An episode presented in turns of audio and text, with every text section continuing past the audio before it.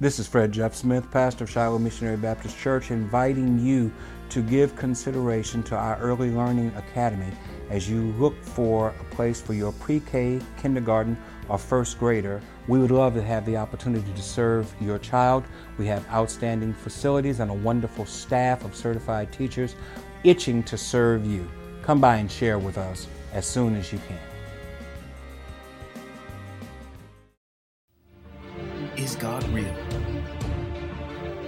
Stories in the Bible true? I need answers. Welcome to a closer look with the Shiloh Missionary Baptist Church. I'm Fred Jeff Smith, pastor of Shiloh, and I'm very happy that you chose to spend the next hour with us as we delve into the study of God's Word. We can't do what we don't know. Here at Shiloh, we want to spend time studying the Word so that we can rightly apply the Word to our daily living and make a difference in our community and in our world for Jesus Christ. Won't you join us now for a closer look into God? When you get your notes, you know, typically I, I put the passage at the head and then break it down. And I didn't do any of that this time. I want us to look at Judges chapters 19, 20, and 21. Uh, it is one story. And I need to tell you, it is a complex, convoluted, and ugly story. I don't know if you, some, some people like to read ahead of time. It's an ugly story. It's a very ugly story. But it's a story that I do think we can glean some things from. And so we're going to try to do that. Some Bible scholars see Judges 19 through 21 as a second concluding story to Judges, the first one being Judges 17 and 18. That later editors, as you all know, or you should know by now, uh, the Bible was not originally in a written format. It was oral tradition. There were stories that were passed on from one to another. And at some point, people decided that these stories needed to be written down and compiled into books. Uh, chapters 19 through 21 are seen as uh, a late addition to the book that brings a, what, what amounts to a second conclusion to the judge's story. Again, the first conclusion is verse is chapters 17 and 18. And there are similarities, and we'll try to make that point at the end. Hopefully I'll have enough time to do that. We'll try to make some some, some points at the end about the, the commonality between uh, chapter 17 and 18 and what we find in chapters 20, 19, 20, and 21. But there is little hope of drawing a line of coherence from this story. Uh, uh, it's, it, well, I guess the simplest thing to do would be to just get into it. Look at Judges chapter 19. And let's look at the first nine verses. It was an era when there was no king in Israel. A Levite living as a stranger in the backwoods hill country of Ephraim got himself a concubine, a woman from Bethlehem in Judah. But she quarreled with him and left, returning to her father's house in Bethlehem in Judah. She was there four months. Then her husband decided to go after her and try to win her back. He had a servant and a pair of donkeys with him. When he arrived at her father's house, the girl's father saw him, welcomed him, and made him feel at home. His father in law, the girl's father, pressed him to stay. He stayed with him three days. They feasted and drank and slept.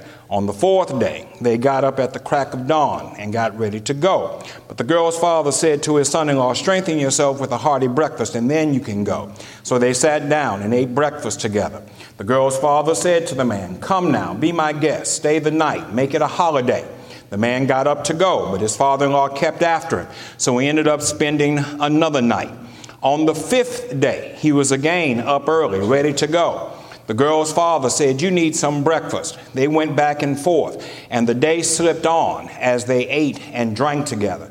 But the man and his concubine were finally ready to go. Then his father in law, the girl's father, said, Look, the day's almost gone. Why not stay the night? There's very little daylight left. Stay another night and enjoy yourself. Tomorrow, you can get an early start and set off for your own place. But this time, the man wasn't willing to spend another night. He got things ready, left, and went as far as Jebus, which is Jerusalem, with his pair of saddled donkeys, his concubine, and his servant. At Jebus, though the day was nearly gone, the servant said to his master, It's late, let's go into this Jebusite city and spend the night. I went a little farther than I wanted to go. But what we see in the first part of this, and this is the beginning of the story that doesn't end until we get to chapter 21, is that a Levite from rural Ephraim collects a concubine from Bethlehem, which is outside the city of Jerusalem. So, keeping it in terms of what you might understand, Ephraim would have been in the northern country, would have been in the province that we know as Israel. In New Testament terms, it would have been up in the Galilee area, okay? And Bethlehem was in the southern part, what we would commonly know as Judah. So it's a, it's a good bit of distance between those two places. He goes from Ephraim to Bethlehem to collect a concubine. What is a concubine? I'm glad you asked. We, we, we've said this to you before, but, but for those who, who might not remember, for those who might not have been here, a concubine was a woman lawfully united in marriage to a man, but in a relationship that was inferior to a regular wife. There was no moral stigma attached to being a concubine. It was considered to be a natural part of a polygamous social system. That's the way their culture was, that's the way their system was set up. Concubines commonly were taken from foreign slave girls who had become the slaves of the Hebrews, either taken in war or people who had attached themselves through indentured servitude to Hebrews. That was commonly where they came from.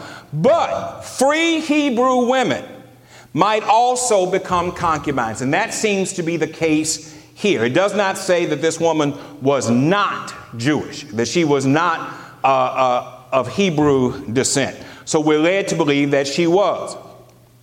Concubines had no rights except lawful cohabitation. They had no authority with regard to the family. They had no authority with regard to household affairs.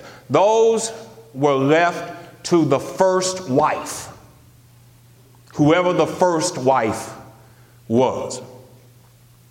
Their husbands could send them away with a small present and whatever children were produced from the union could also be excluded from the inheritance if the father chose to give them a gift as opposed to making them full heirs. The children of a concubine were considered to be legal, but the children of the first wife were always considered to be preferred in the distribution of the inheritance. I'm just trying to paint you a picture of what a concubine is. The relationship, as we see, was rocky from the start. He goes to get her, but they fight. That's what the scripture says. They argue. And after a four month separation, he decides to go back and get her. Understand now, he had gone to get her, he had taken her back to Ephraim.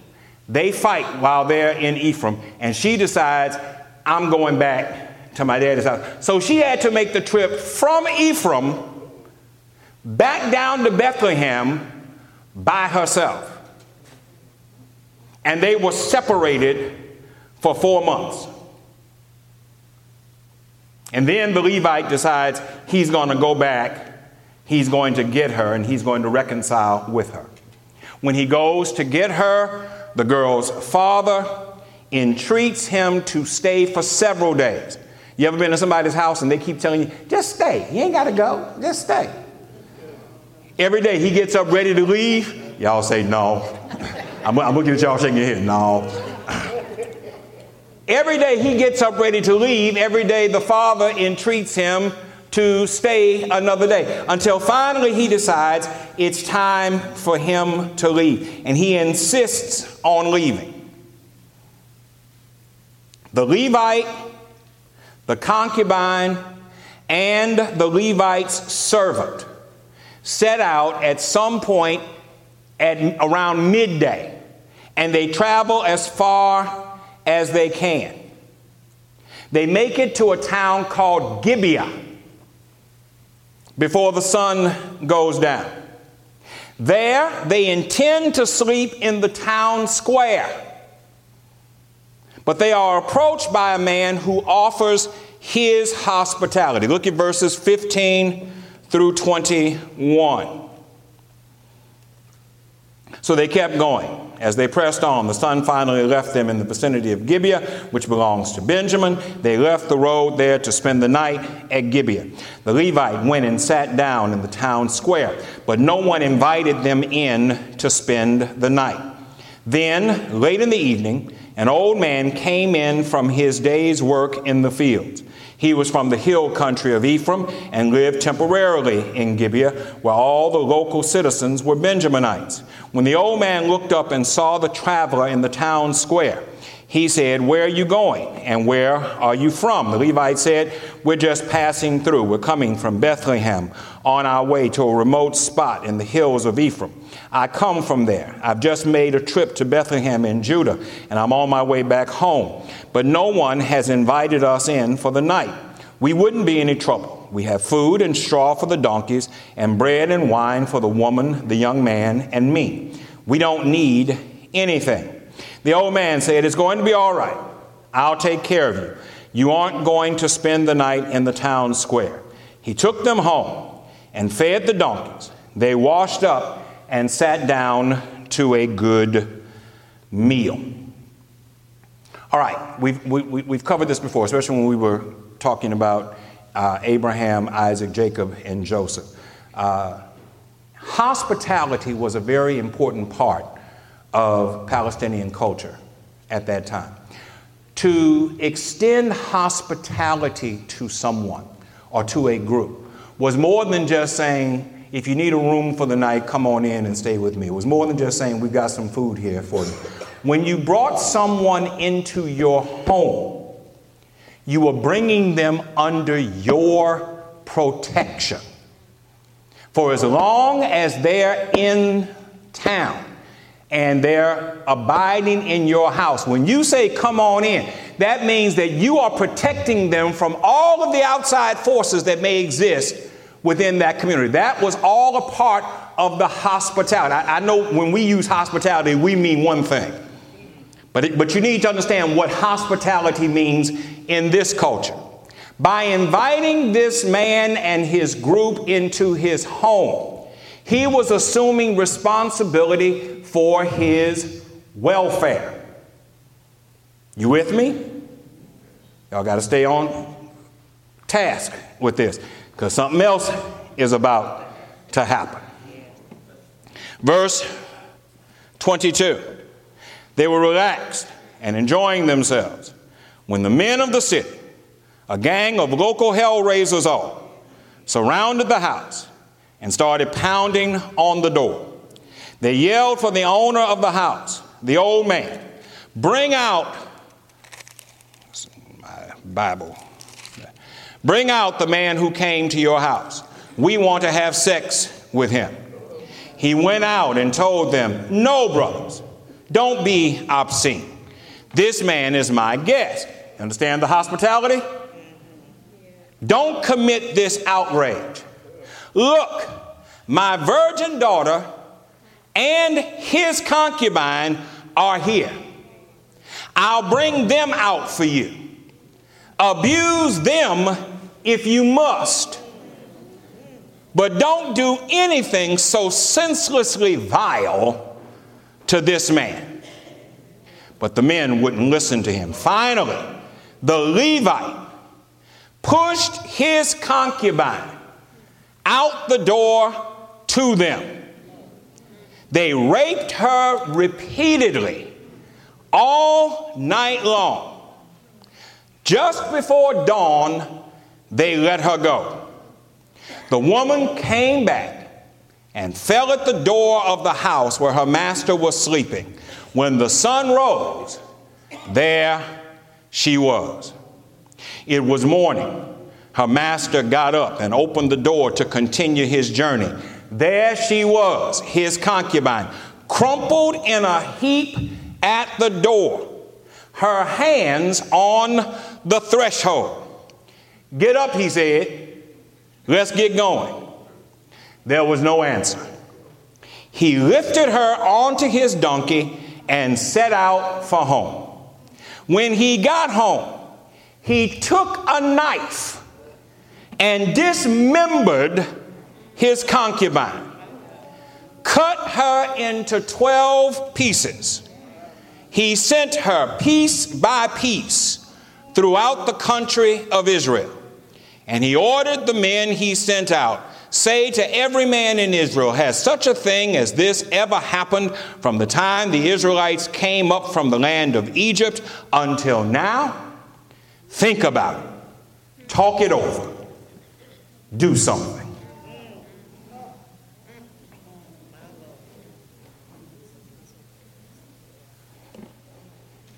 The hoodlums insisted that they have this man. And the owner of the house said, No, you can't have the man. That would be wrong. He's under my protection. But I got a daughter, and he has a concubine, and we can send them out to you, and you can do with them whatever you want, but leave him alone. The hoodlums say, no, they keep pounding at the door. No, we want what we want. And finally, the Levite. The Levite. Y'all know who Levites are? Mediators between God and man, divinely appointed. The Levite pushes his concubine out the door and leaves her for them to do whatever they wanted to do. A couple things about this that are disturbing.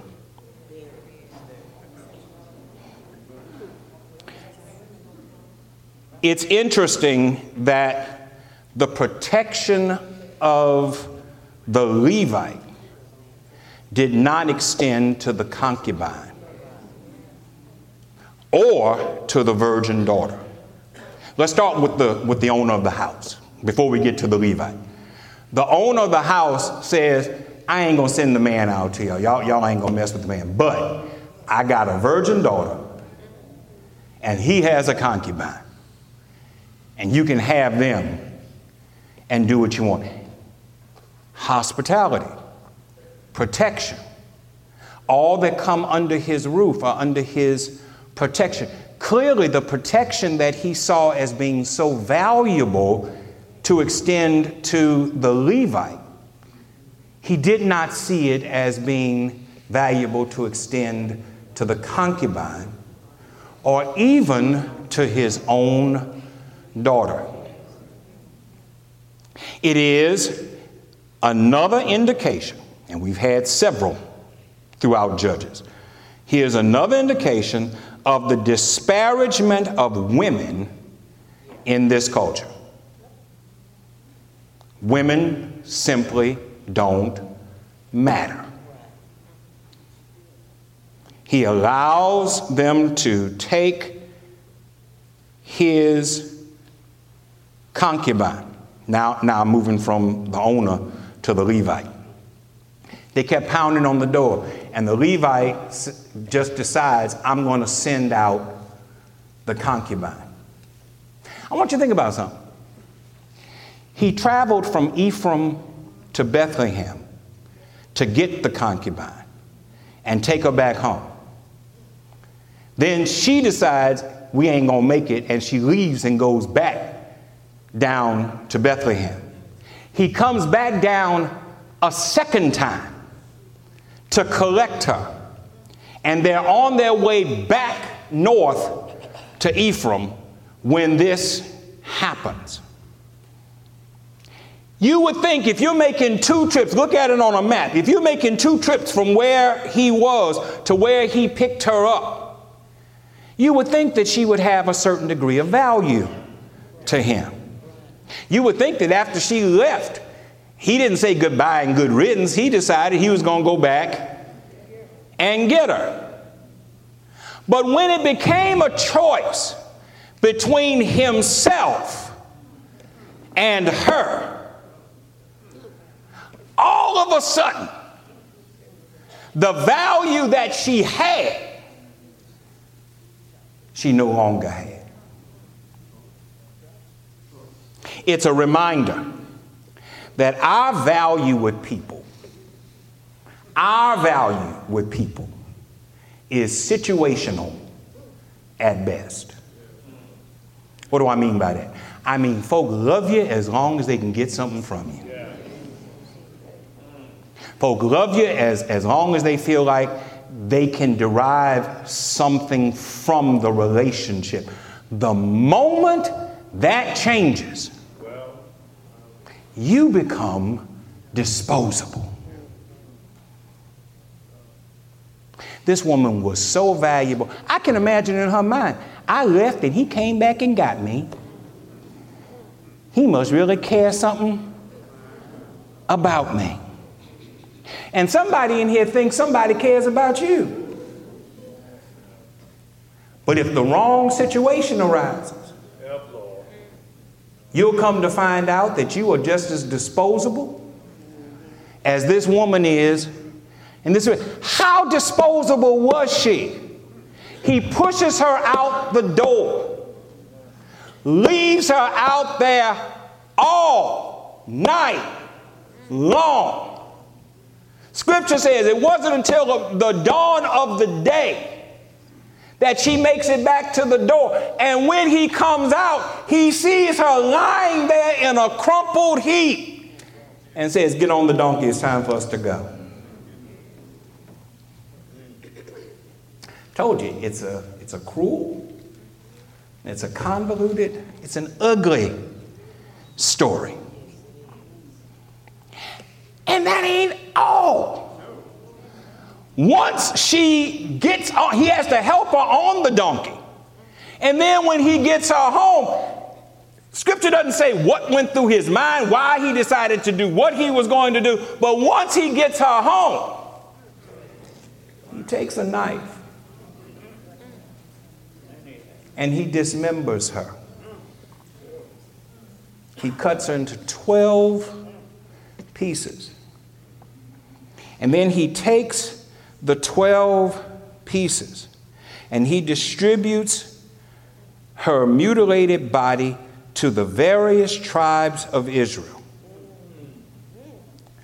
With the intention, don't miss this, with the intention of using what he perceives as an insult to him as a means to rally the tribes toward revenge. Look at what he says. He says, Has such a thing as this ever happened? From the time the Israelites came up from the land of Egypt until now? Think about it. Talk it over. Do something. Well, Mr. Levite, what, what exactly are you talking about? What, what insult happened to you. As far as I can see, you're fine. But you count what happened to this woman as an insult to you. And you are so aggrieved. She is now so repugnant to you that after you made two trips to get her, you cut her up into pieces. All them other folk done had her. I don't want her now. That's the thinking that has to be going on. You're saying, well, the scripture doesn't say that. Put yourself in that place and ask yourself, what could have led him to make the decision that he made, other than the fact that she's been had by all these other folk? I don't want her anymore. And I'm so aggrieved that I'm going to kill her. Go back a couple of weeks. Remember when we were talking about Samson? And Samson made a bet, and he, he lost the bet. Granted, the Philistines connived to find out the answer to the riddle, but when he lost the bet and he owed them 30 pieces of clothing, he decided to settle the bet by killing 30 folk, stripping them of their clothing, and then bringing the clothes back to the people. Here, you won the bet. Take these bloody, nasty clothes. And in this case, this Levite decides that he's so hurt, he's so insulted, he's so humiliated that he's going to dismember this girl and send the pieces of her body across the tribes of Israel in order for them to come to his defense and fight against the Benjaminites. Story keeps going. Then all the people of Israel came out. The congregation met in the presence of God at Mizpah. They were all there from Dan to Beersheba as one person. The leaders of all the people, representing all the tribes of Israel, took their places in the gathering of God's people. There were 400 divisions of sword wielding infantry. Meanwhile, the Benjaminites got wind that the Israelites were meeting at Mizpah. The people of Israel said, Now tell us, how did this outrageous evil happen? The Levite, the husband of the murdered woman, spoke. The husband of the murdered woman, the murderer of the girl, the husband of the murdered woman spoke. My concubine and I came to spend the night at Gibeah, a Benjaminite town. That night, the men of Gibeah came after me. They surrounded the house, intending to kill me. They gang raped my concubine, and she died. So I took my concubine, cut up her body, and sent her piece by piece, 12 pieces, to every part of Israel's inheritance. This vile and outrageous crime was committed in Israel. So, Israelites, make up your minds, decide on some action.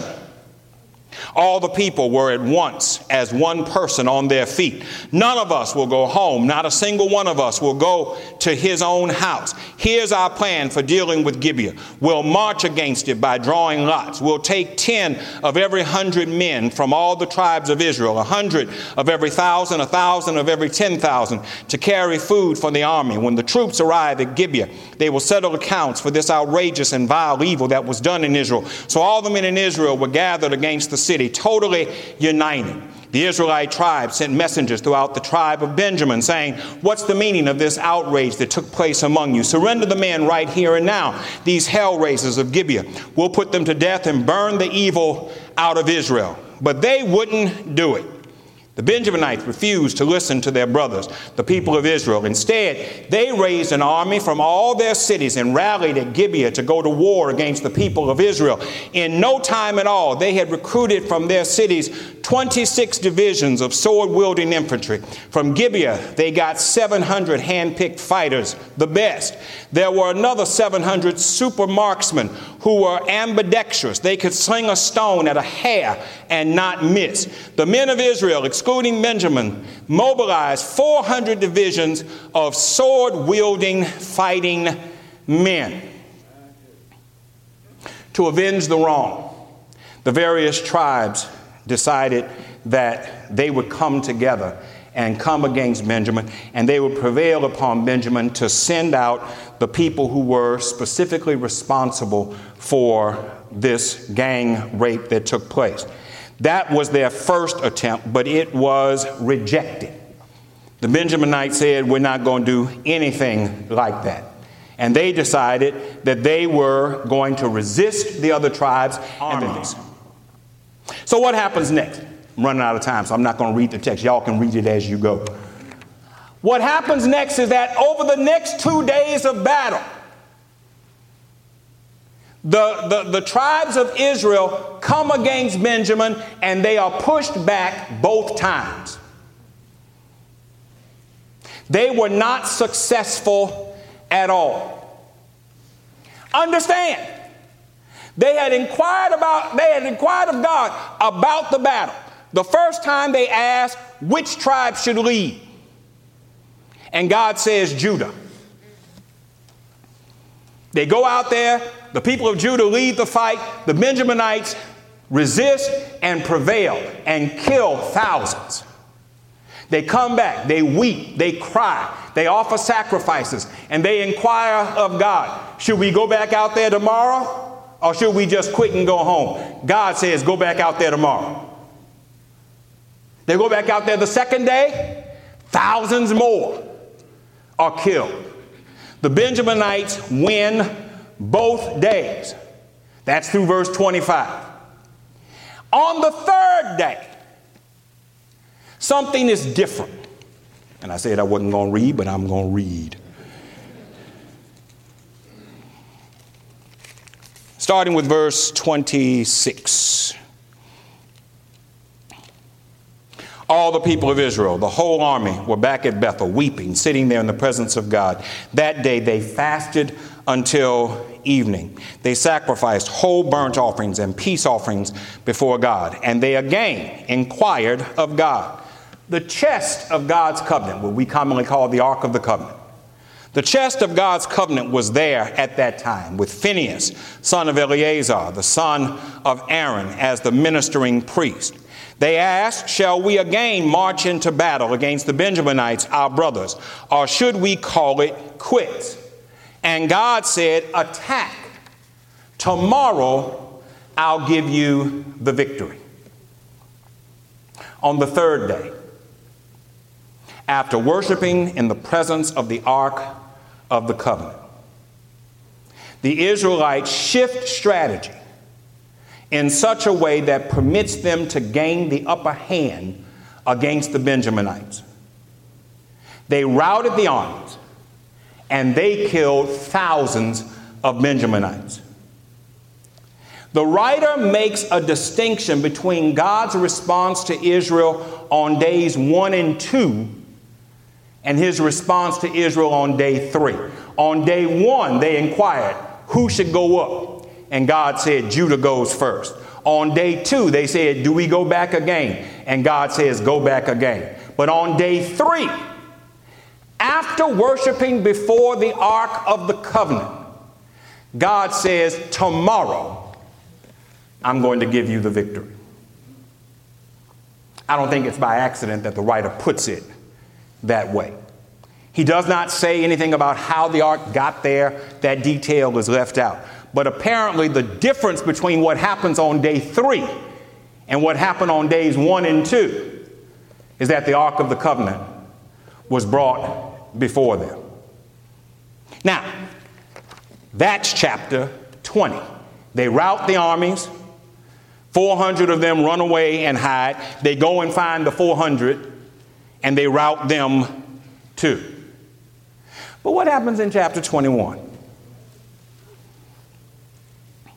After the victory, the prevailing Israelites devise a plan to prevent Benjamin from becoming an extinct tribe. When a census was taken of, of which villages and towns had participated in the slaughter of Benjamin, it was determined that no one from Jabesh Gilead had responded to the call to fight.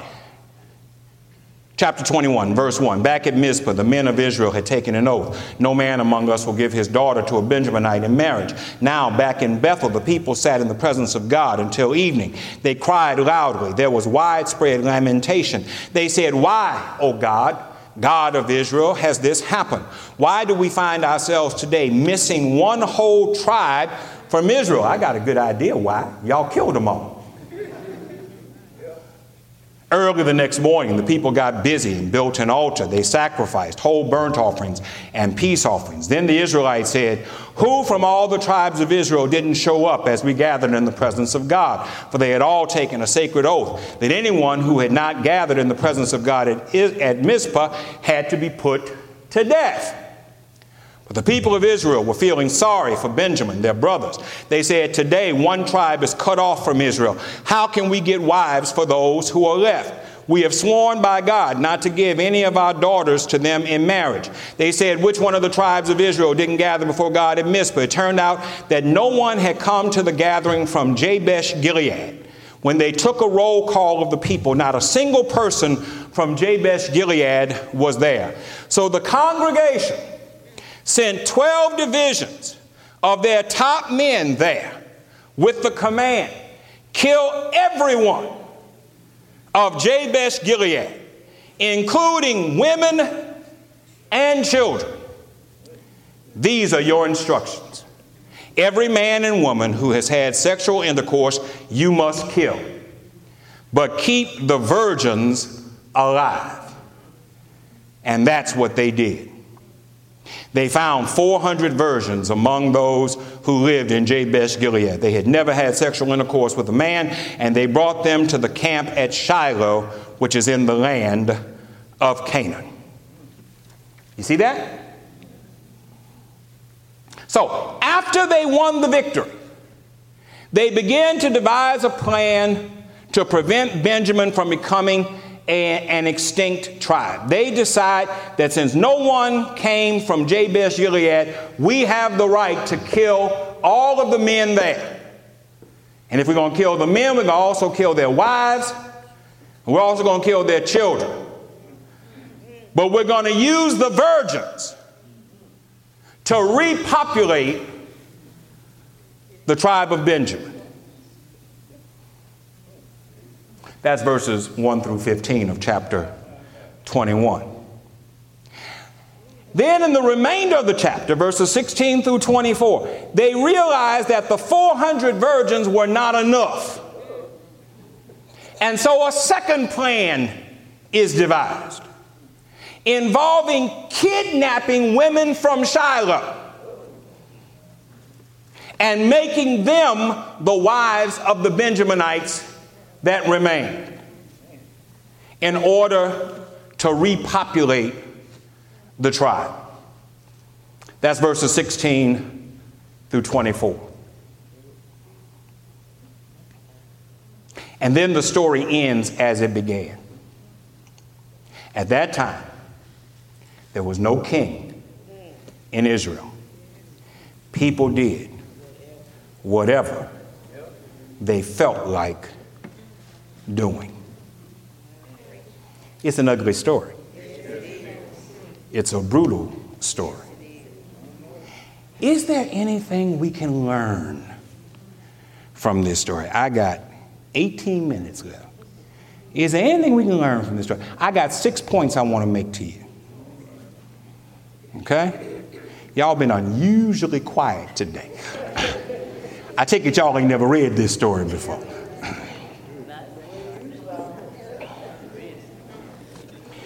Point number one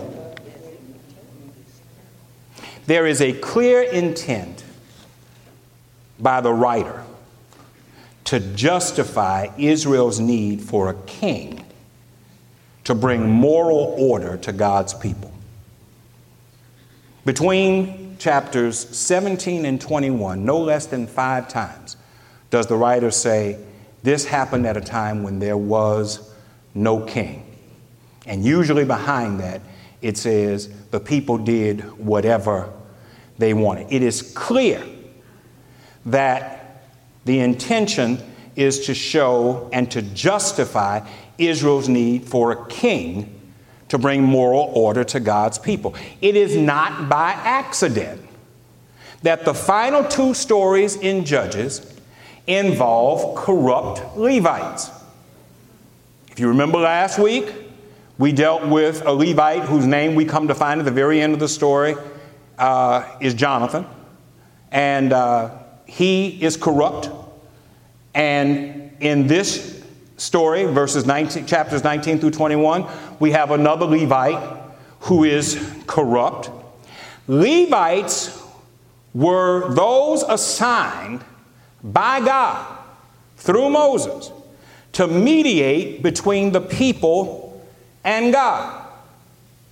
The writer of Judges includes these stories as justification for a different form of government administration. Remember, this was not written as it happened, it was written with a backward view. It was written clearly at a time when a monarchy had been established in Israel because it keeps saying, This happened. What I'm writing happened at a time before there was a king. You wouldn't write about something that happened before there was a king if you weren't in a time when there was a king. And so he writes this to justify the shift in administration that had taken place within Israel. And he equates the, the, the, the, calling of a king, the establishment of a monarchy, with a bringing of moral order to Israel. But now, in point of fact, if we review the record of the monarchy of Israel and then the divided kingdoms of Israel and Judah, you know what we'll find? They were just as corrupt as this period of time. So, what is it that we ought to draw from this? It serves to remind us that morality is individual and not connected to a particular title or a particular genealogy. Morality has more to do with a person's connection with God than it does with a particular office that they hold or their genealogy. It's important for us to know that. You are not moral, more moral, because you live under a different administration. Kings can be corrupt. Presidents, y'all were just waiting on that one. I made y'all wait 45 minutes. Presidents can be corrupt. Governors can be corrupt. Mayors can be corrupt. It doesn't matter what office you hold. Levites can be corrupt. Even though they were assigned by God as a tribe of priests, the last two stories make it very clear they were corrupt. Why is it that the people come to Samuel in 1 Samuel and say, We're tired of judges? Because Samuel's two sons, who had succeeded him as judge, were corrupt. We don't want your boys ruling over us anymore. We want a king like other nations. We want a king that we can see. Corruption is not limited to a particular office. Corruption can be found in any office and under any genealogy. Because Big Mama went to church doesn't necessarily mean that you know the Lord. Because Grandma sang hymns while she cooked doesn't mean that you have a relationship with the Lord. Morality has to do with our individual walk not an office that we hold or our genealogy. Point number two. Another implication of the text has to do with the economic strain that the other tribes experienced because of the Levites. What's the commonality between Levite number one and Levite number two? They're both poor. And they're both traveling, trying to find a place and a way to make it. We always talk about the 12 tribes of Israel. But in point of fact, there were not 12 tribes of Israel, there were 13. 12 tribes inherited land. The 13th tribe was the tribe of Levi. And Levites did not inherit land. And the reason why they did not inherit land was because God said that they would be a nation of priests who would intercede on, the, on behalf of the people before me. And they would speak for me to the people.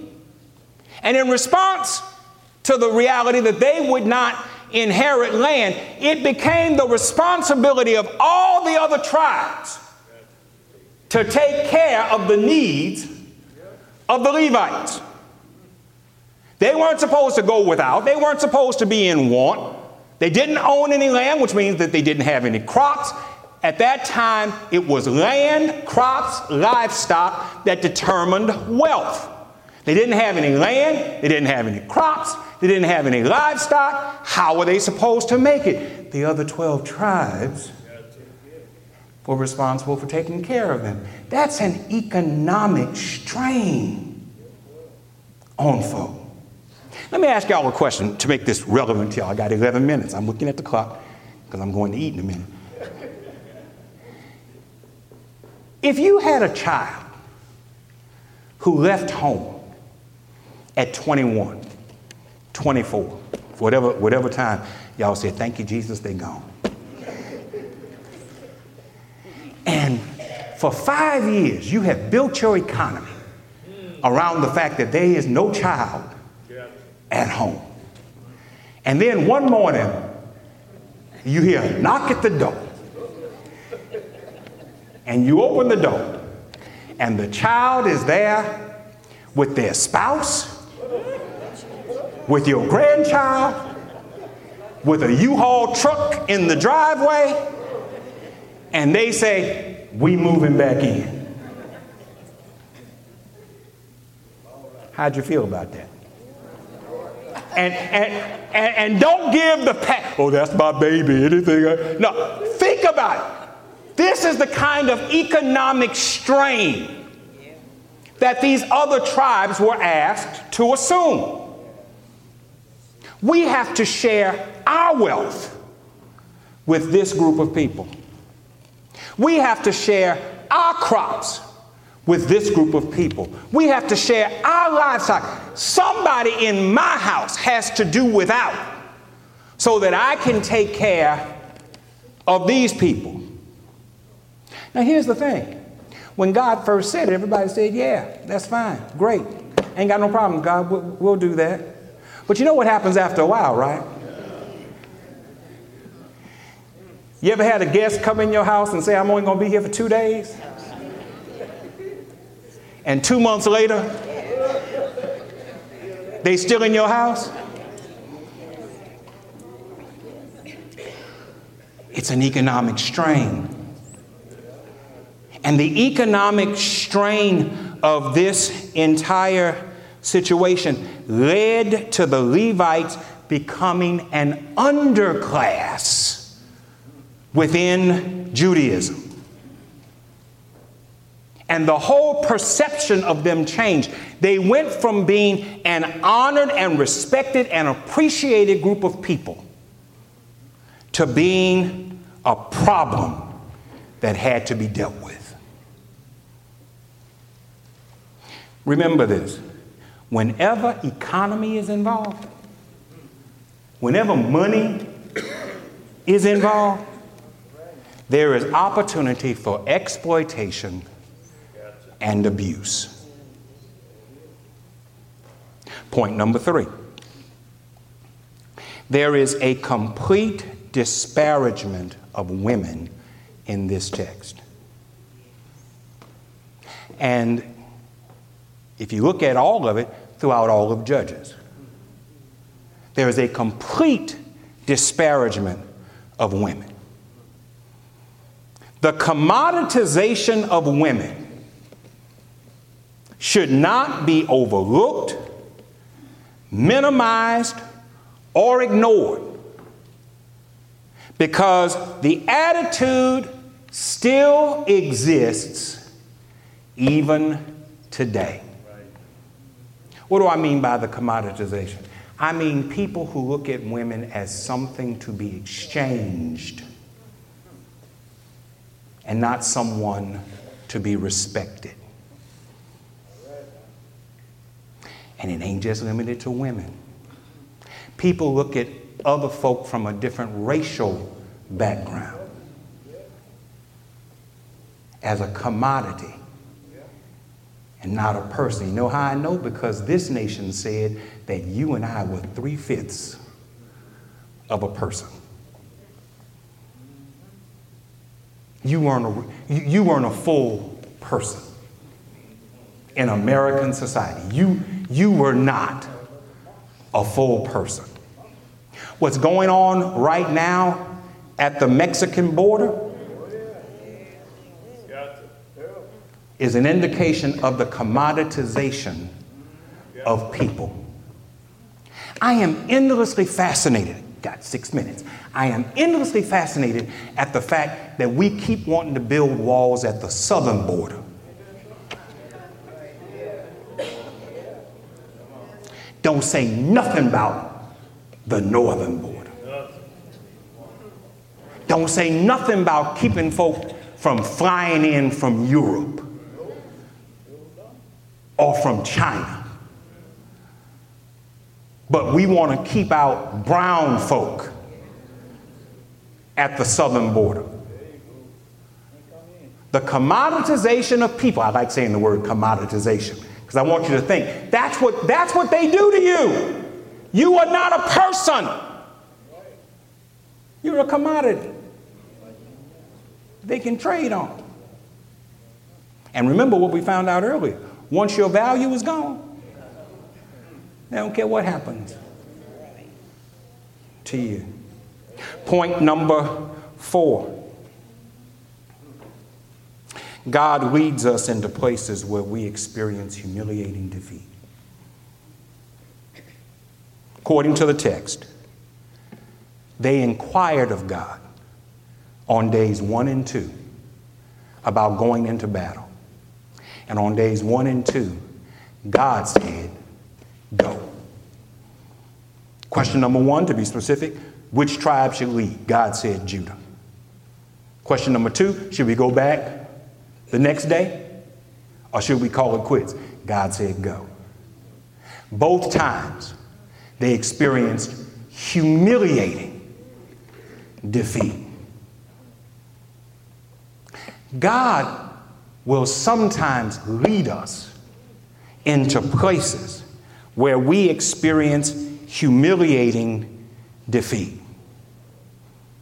But if we are persistent in our devotion to Him, He will ultimately bring us to victory.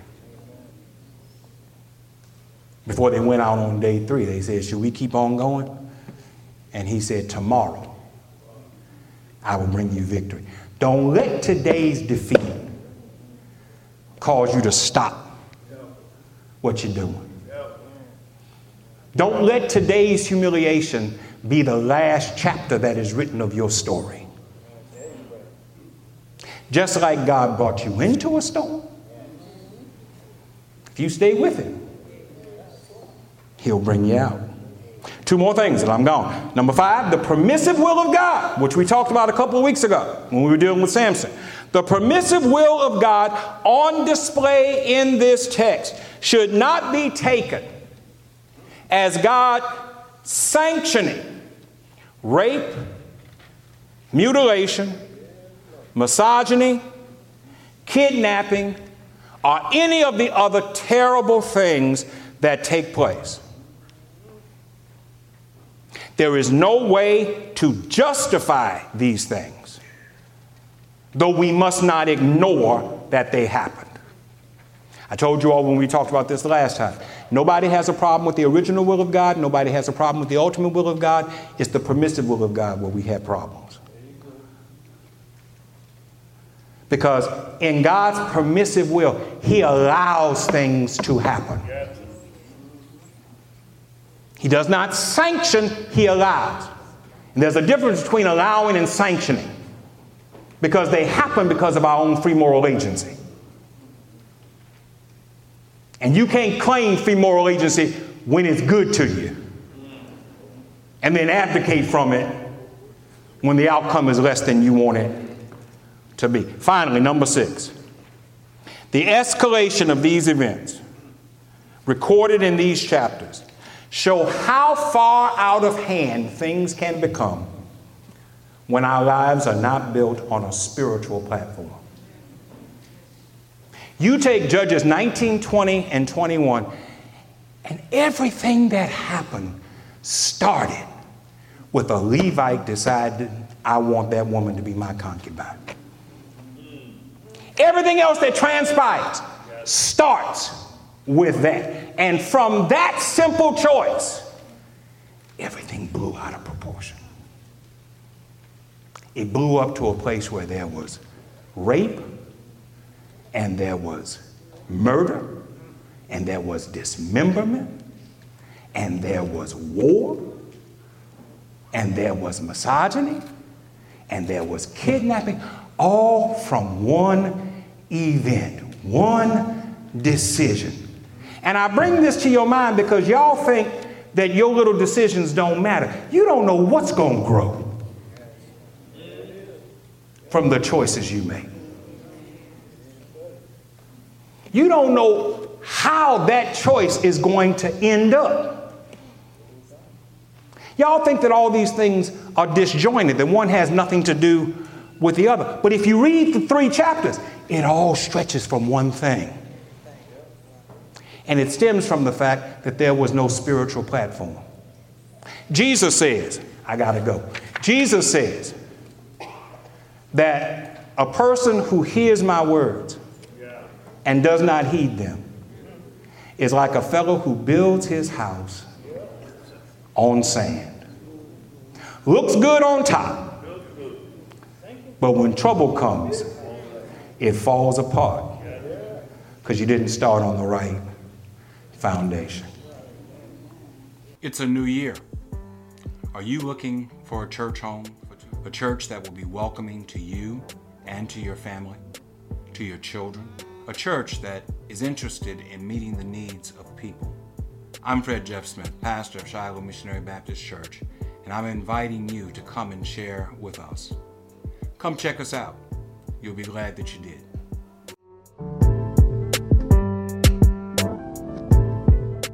This is Fred Jeff Smith, pastor of Shiloh Missionary Baptist Church, inviting you to give consideration to our Early Learning Academy as you look for a place for your pre K, kindergarten, or first grader. We would love to have the opportunity to serve your child. We have outstanding facilities and a wonderful staff of certified teachers itching to serve you. Come by and share with us as soon as you can.